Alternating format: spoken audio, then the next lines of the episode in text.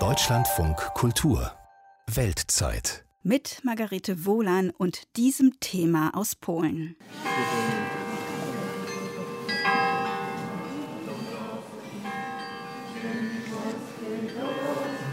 So klang es in Danzig im Januar 2019, eine spontane Trauerfeier für den Bürgermeister der Stadt mit Nationalhymne und Kirchengeläut.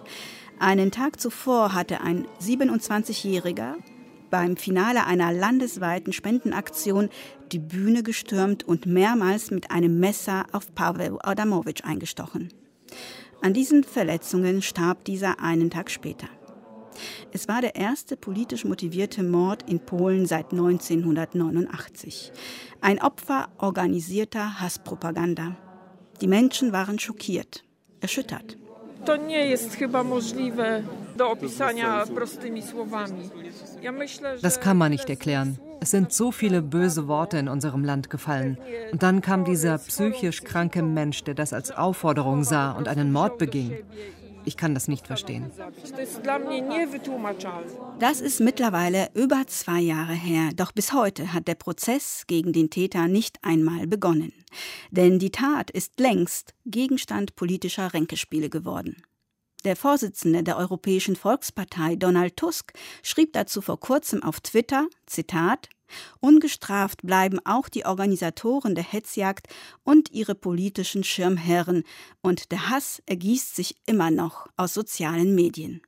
Warum ist das so? Wofür steht der liberale, europafreundliche und beliebte Bürgermeister Adamowitsch? Und wie gehen die Menschen damit um, dass dieser Mord immer noch nicht vor Gericht gebracht wurde? Paweł Adamowitsch hat das moderne Danzig geprägt wie kein zweiter. Über 20 Jahre war er Bürgermeister der Stadt. In dieser Zeit entstanden unter anderem das Museum des Zweiten Weltkriegs und das Europäische Zentrum Solidarność. Und er galt als Gegenpol zur Regierungspartei PiS. Sind das die Gründe für die schleppende Aufarbeitung der Tat? Unser Korrespondent in Warschau, Florian Kellermann, hat sich auf Spurensuche begeben.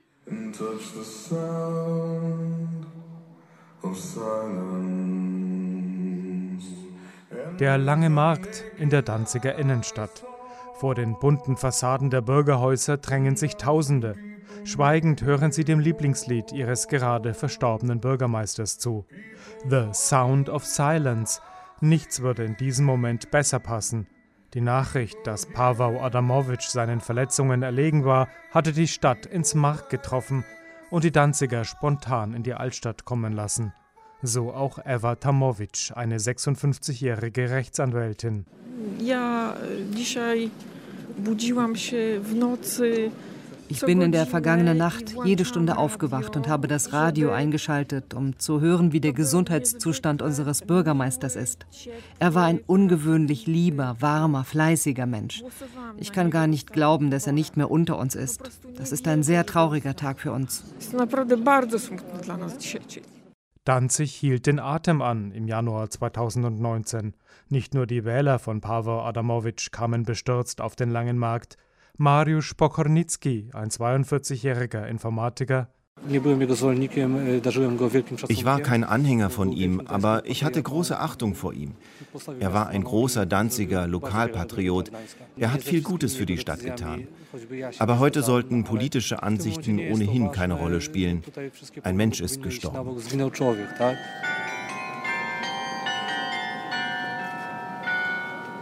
Das war vor über zwei Jahren. Doch viele Danziger erinnern sich immer noch wehmütig an Paweł Adamowitsch und kamen an seinem Todestag im Januar wieder auf den langen Markt. Unter ihnen Igor Doraba, 17 Jahre alt. Ze względu na pandemię koronawirusa te obchody były w mniejszym gronie, były takie bardziej kameralne. Wegen Corona fanden die Feierlichkeiten im kleineren Kreis statt.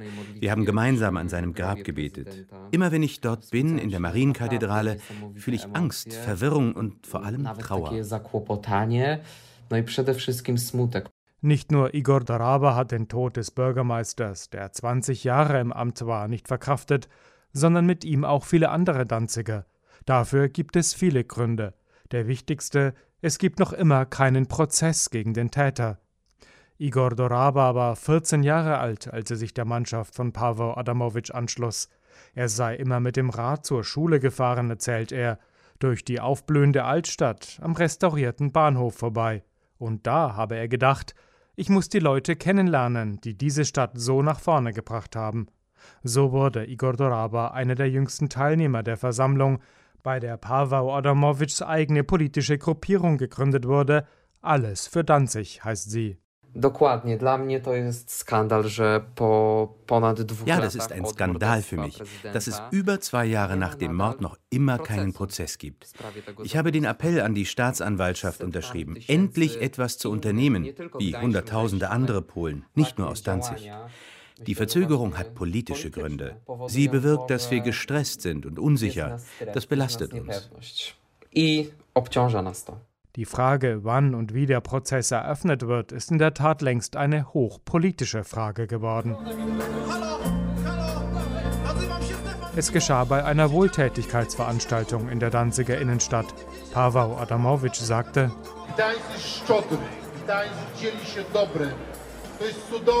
Danzig ist großzügig. Danziger teilen das Gute untereinander. Ihr werdet geliebt. Danzig ist die wunderbarste Stadt der Welt. Es sollten seine letzten Worte sein. Stefan W., wie ihn die polnischen Medien nennen, stürmte auf die Bühne und rammte ihm dreimal ein Messer ins Herz und in den Bauch. Als Stefan W. triumphierend das Messer in die Luft streckte, spielte die Musik zunächst weiter. Der Täter riss ein Mikrofon an sich, nannte seinen Namen und erklärte,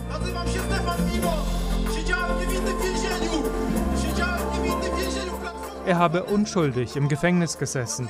Daran sei auch die frühere Partei des Bürgermeisters, die liberale Bürgerplattform, schuld. Deshalb habe er ihn angegriffen. Der Täter steht also fest. Warum es bisher dennoch keine Anklage gibt, erklärte Michał Wójcik, bis vor kurzem Vizejustizminister im Fernsehsender TVN24.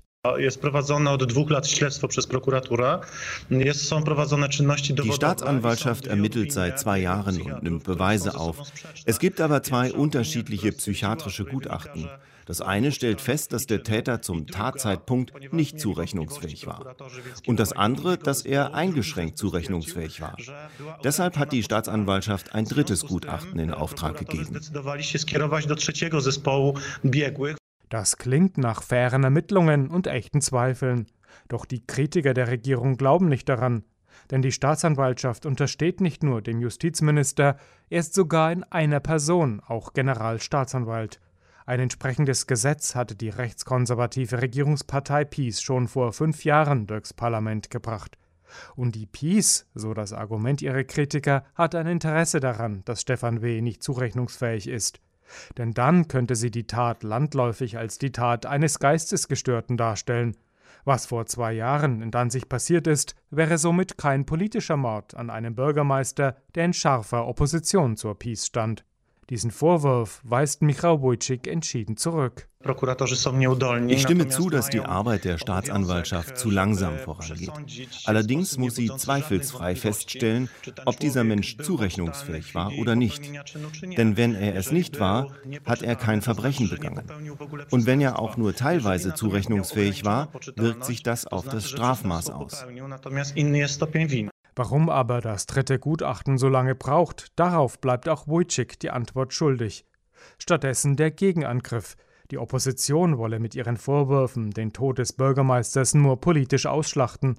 Und das sei niederträchtig, fügte eine PiS-Sprecherin vor kurzem hinzu. Richtig ist aber, dass die regierungstreuen Medien Bürgermeister Adamowitsch anprangerten wie kaum einen anderen, allen voran das öffentliche Fernsehen.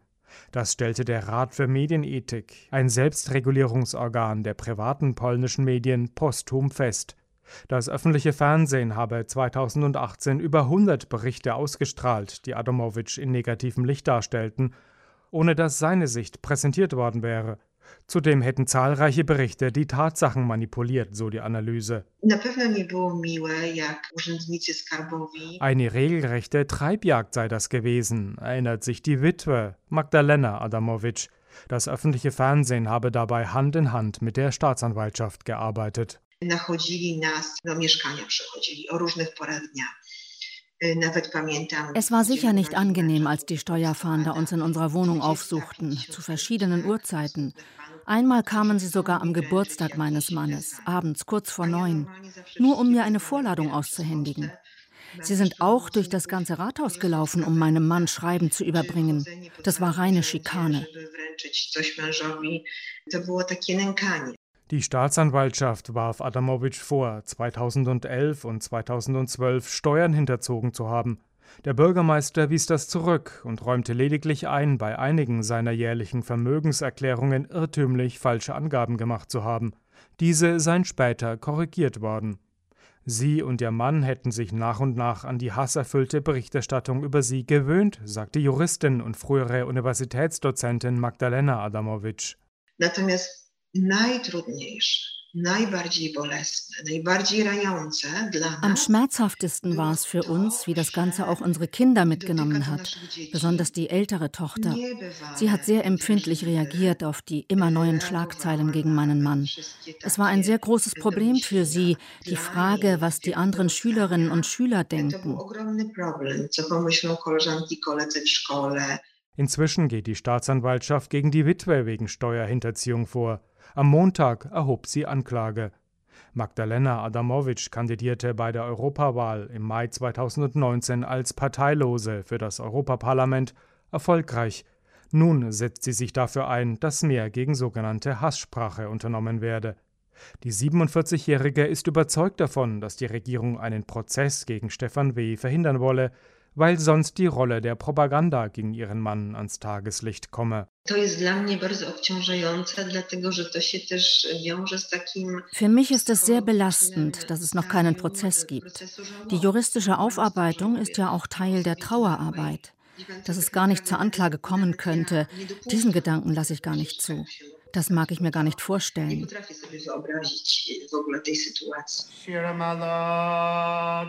Mima che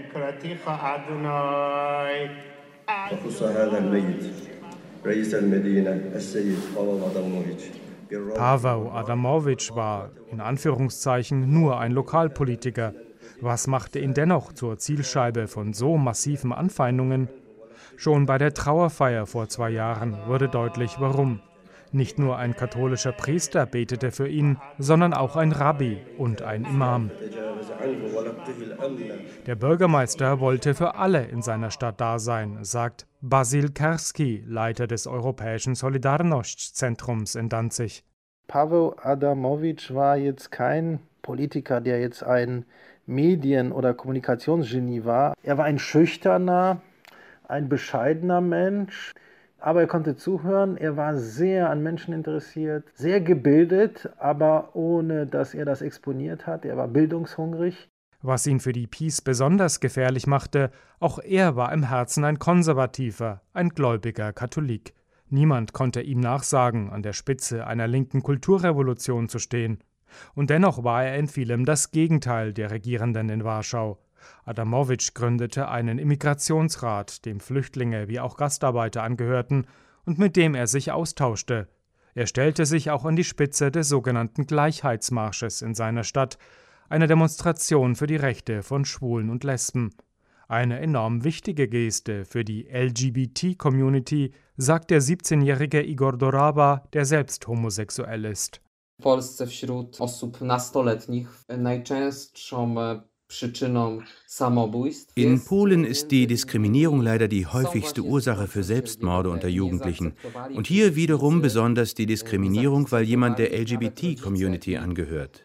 Und wenn da der Bürgermeister bei so einer Parade mitmarschiert, dann hilft das so einem Menschen, der sich traurig und gehetzt fühlt, ungemein. Adamowitsch zog auch einfach dadurch Hass auf sich, dass er enorm erfolgreich war. Denn Danzig habe nach der demokratischen Wende 1989 gar keine so guten Voraussetzungen gehabt, sagt Basil Karski. Danzig hatte die Werft, einen Industriestandort seit dem 19. Jahrhundert. Und in dieser Werft entstand natürlich die große Solidarność-Bewegung. Aber es war eine soziale Bewegung und keine ja, Institution, die jetzt hier Hochschulen schafft. Nee, Danzig musste sich das Schritt für Schritt erkämpfen. Auch als Wirtschaftsstandort war zum Beispiel Posen, die große Messestadt, viel bedeutender. So gibt es kaum Arbeitslosigkeit in der Stadt. Selbst im Dezember während der Pandemie lag die Quote bei nur 3,5 Prozent. Vor allem aber die Kulturlandschaft der Stadt ist im Gegensatz zu den 1990er Jahren nicht wiederzuerkennen. Hier gab es den einzigen echten Theaterneubau in Polen seit der demokratischen Wende, das Shakespeare-Theater. Dazu kam das Museum des Zweiten Weltkriegs, 2017 eröffnet, mit einer eigenen Ausrichtung auf die Zivilbevölkerung. Außerdem hat Adamowitsch das Europäische Solidarność-Zentrum eröffnet, das Projekt, an dem ihm am meisten lag.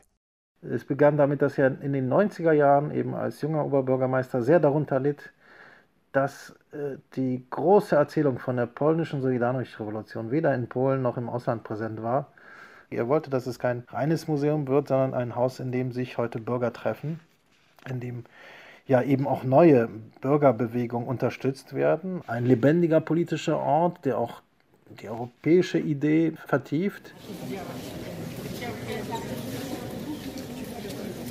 Nach seinem Tod war Adamowitschs Leichnam dort aufgebahrt, im Europäischen Solidarność-Zentrum. Tausende Stadtbewohner konnten sich so von ihm verabschieden. In seinen letzten Amtsjahren hatte Adamowitsch allerdings einiges damit zu tun, seine Errungenschaften zu verteidigen, denn vieles gefiel der polnischen Regierung nicht. So im Museum des Zweiten Weltkriegs.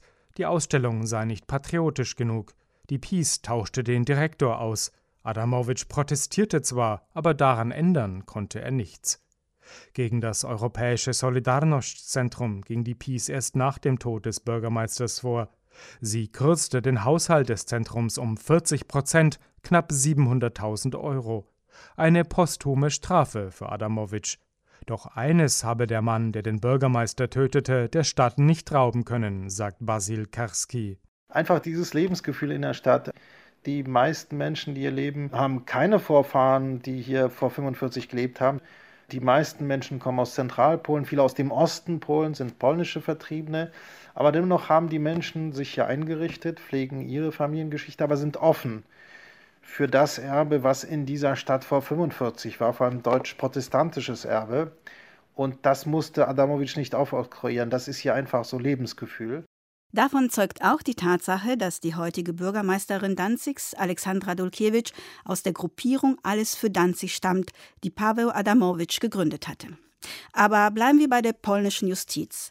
Ist der Mord an dem Danziger Bürgermeister ein Beispiel für eine politisch motiviert handelnde Justiz in Polen? Eine Justiz, die immerhin seit 2015 in der Kritik steht, seitdem die Regierungspartei PiS begonnen hat, sie nach ihren Vorstellungen umzuwandeln. Das Verfassungsgericht ist faktisch nur noch ein Parteigericht. Der Justizminister ist auch Generalstaatsanwalt, wie wir gerade hörten. Viele Gerichte werden mit linientreuen Richtern besetzt. Das sind nur drei von einigen gravierenden Änderungen. Gibt es weitere Fälle, die untermauern, dass die Justiz nicht unabhängig ist? Das will ich von Jan Palokat erfahren, dem ARD-Korrespondenten in Warschau, der uns zugeschaltet ist. Ich grüße Sie, Herr Palokat. Ja, guten Tag. Der Prozess gegen den Attentäter von Pavel Adamowitsch kommt nicht zustande, wie wir gerade gehört haben. Es gibt aber auch Fälle, wo es schnell zum Prozess kommt und auch zu einem Urteil. Zum Beispiel gegen diese zwei Holocaust-Forscher, die einen Dorfvorsteher für die Ermordung von Juden mitverantwortlich gemacht haben. Nun müssen sie sich bei den Angehörigen dieses bereits verstorbenen Dorfvorstehers entschuldigen. Mal schnell, mal langsam oder gar nicht. Wie ist das zu erklären, Herr Palokat? Ja, das gegen die Holocaust-Forscher war ein Zivilprozess. Da war formal die Klägerin eine Verwandte eines Bürgermeisters, der verleumdet worden sein soll. Hinter ihr stand wiederum eine regierungsnahe Stiftung. Insgesamt sind diese langen Verfahrenswege schon lange ein Problem äh, hier in Polen. Äh, sie sind anscheinend jetzt noch länger geworden. Jetzt spielt natürlich auch die Pandemie eine Rolle. Aber es ist schon auffallend, wenn man bei den Strafverfahren sich umschaut, dass die äh, Staatsanwaltschaft doch, meinem Eindruck nach jedenfalls, doch Themen sehr vorantreibt, die von der ganzen Stoßrichtung her eher im Einklang stehen mit der Sicht der Regierung. Zum Beispiel äh, haben wir jetzt in Kürze das Urteil in einem Prozess wegen Verletzung religiöser Gefühle. Da haben Frauenaktivisten eine Madonnenikone äh, mit dem Regenbogensymbol äh, verfärbt und damit angeblich eben religiöse Gefühle verletzt. Andererseits lässt sich die Staatsanwaltschaft sehr viel Zeit oder stellt äh, Verfahren ein, gleich zweimal im Falle der Galgen äh, von Katowice. Ja, da wurden Europarlamentarier der Liberalen und der Linken symbolisch an einen Galgen gehängt von Rechtsextremen. Und die Staatsanwaltschaft sah da zweimal keinen Grund, da äh, weiter zu ermitteln. Kein einziger der Skandale der letzten Zeit, in der Peace-Zeit, hier in der Regierungszeit der Partei, äh, fanden ihren Weg vor Gericht, die immer noch unabhängige Medien aufgedeckt haben.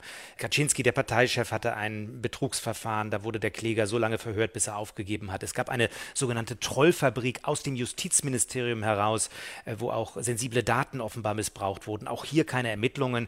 Das sind natürlich alles nur Indizien, aber man wundert sich. Und man sieht, dass nicht nur Richter, sondern auch Staatsanwälte in Polen disziplinarrechtlich bedrängt, teilweise weit versetzt werden, oft wenn sie in Bereiche sich vorwagen, die der Regierung nicht geheuer sind. Also nochmal, das sind Indizien. Es ist schwer natürlich so einen Beweis zu führen, aber es deutet doch alles darauf hin, dass hier ein bisschen jedenfalls gelenkt wird. Und wie sieht das die Bevölkerung? Wie sehen das die Menschen? Bemerken die das? Die Leute sagen in Umfragen schon lange, dass die Justiz reformbedürftig ist. Aber wenn man genauer fragt, ob diese Reform, die jetzt stattfindet, die richtige ist, da werden die Leute jedenfalls in den Umfragen sehr viel kritischer. Viele sagen, das dient keiner Reform, sondern der Kontrolle über die Justiz. Man muss aber auch sehen, dass ein durchaus bedeutender Teil der Polen, eben hauptsächlich Peace-Wähler, das genau richtig finden. Für sie ist, äh, mal umgangssprachlich gesagt, der ganze Justizapparat ein Saustall, wo man mal richtig äh, aufräumen muss. Das wird ja auch propagandistisch untermauert. Hier gab es ja ganze Plakataktionen, die darstellen sollten, dass die polnischen Richter im Prinzip äh, Gauner sind, ja, dass sie Ladendiebe sind, dass sie korrupt sind die staatlichen Institutionen haben einen sehr schlechten Ruf, nicht nur die Justiz, traditionell hier. Das hat möglicherweise was mit dem Sozialismus zu tun und der Rolle der Justiz dort. Es hat aber eben auch was zu tun mit Urteilen, die gefällt wurden, die als skandalös empfunden wurden, mit teilweise auch herrischen Gebaren. Also man muss sagen, dass für diese sogenannte Reform es durchaus auch Anknüpfungspunkte gab und eine gewisse Frustration äh, in Teilen der Bevölkerung. Die EU kritisiert das ja schon lange sehr heftig. Ne? Zuletzt wurde auch ein Passus bei den Corona-Hilfen der EU eingebaut. Da soll die Auszahlung an die Rechtsstaatlichkeit geknüpft werden, wenn auch in sehr abgeschwächter Form. Alles das scheint an der Peace abzuprallen. Wie kommt es, dass sie sich so unangreifbar fühlt? Ich glaube, die Regierung ist sich ziemlich sicher, dass momentan äh, niemand in Westeuropa, schon gar nicht in Deutschland, den totalen Bruch will. Denn was das für Folgen hat, kann man sich ja ausmalen. Die Regierung gibt durchaus nach, wenn es ernst wird. Zum Beispiel, man erinnert sich vielleicht noch an das Thema äh, rückwirkende Senkung des Richteralters. Da gab es ja dann ein Urteil des Europäischen Gerichtshofs und da gab die Regierung dann auch nach. Es gibt reihenweise Verfahren, jetzt auch bezüglich der Richterberufung, bezüglich der sogenannten Disziplinarkammer. Da stehen wir jetzt gerade direkt wieder vor einem interessanten Urteil. Äh, das Ganze ist so eine Riesenbaustelle, vielleicht mehrere Baustellen und es ist gar nicht so sicher, ob die Justiz, die da aufgebaut wird, dann wirklich Bestand hat. Andererseits treibt die Partei den Umbau weiter voran. Wir haben jetzt gerade es wieder mit einem Gesetzentwurf zu tun, den die Experten noch analysieren, der gerade jetzt im Sejm im Parlament behandelt wird. Offenbar ist da ein Passus enthalten, der wieder dem Präsident die Möglichkeit gibt, Richter auszutauschen. Also es ist so ein bisschen ein Katze- und Maus-Spiel und ein Prozess, der läuft, an dem man dann irgendwann aus dem Rückspiegel vielleicht sagen können wird, okay, die Justiz wurde völlig erledigt. Ein Kommentator schrieb hier dieser Tage, die polnische Justiz, aus der heraus ja immer noch Urteile gefällt werden, die der Regierung überhaupt nicht gefallen, ist wie ein Boxer, der ordentlich einen eingesteckt bekommen hat, aber immerhin noch nicht in den Seilen hängt. Herr Badokan, ich möchte noch ganz kurz auf die Medien zu sprechen kommen. Neben der Justiz werden die nämlich in ihrer Unabhängigkeit immer mehr besprengt. Aktuell geht es um ein Vorhaben, nachdem die Werbeerlöse der polnischen Medien besteuert werden sollen. Das hätte die Regierung gern als Gesetz. Als das bekannt wurde, haben rund 50 Medien mit einer großen 24-stündigen Aktion protestiert.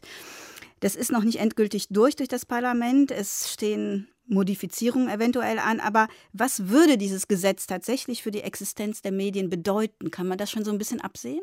Na, jedenfalls die Medienunternehmen selbst sagen, äh, das wird uns möglicherweise wirklich Kopf und Kragen kosten. Das wird so teuer, äh, dass wir das teilweise nicht schultern können. Und gleichzeitig soll dieses Geld ja nach den bisherigen Plänen äh, zumindest teilweise in einen sogenannten Fonds für die äh, Bewahrung des polnischen Erbes in den Medien äh, verwendet werden. Und da wird dann natürlich viel eine Umverteilung über eine Steuer von den regierungskritischen Medien hin äh, zu den regierungstreuen Medien.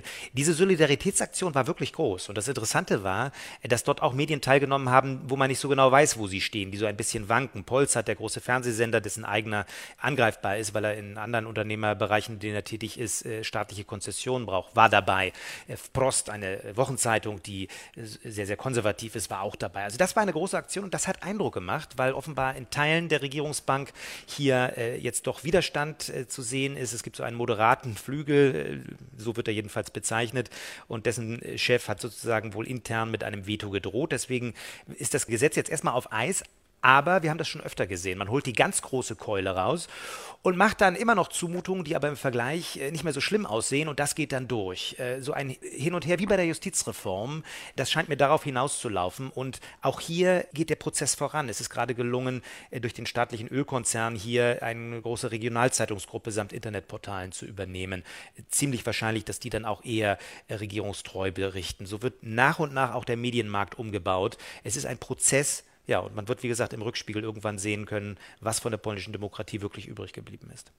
Soweit Jan Palokat, ARD-Korrespondent in Warschau über die Justiz und die Medien in Polen, denen peu à peu ihre Unabhängigkeit genommen wird. Danke für das Gespräch, Herr Palokat. Sehr, sehr gern. Im Podcast der Weltzeit können Sie mehr über Polen hören, so zum Beispiel am 11. November des letzten Jahres über die Gegner und Befürworter des verschärften Abtreibungsrechts in Polen. Dieses Gesetz trat vor vier Wochen in Kraft. Ich bin Margarete Wohlan. Machen Sie es gut.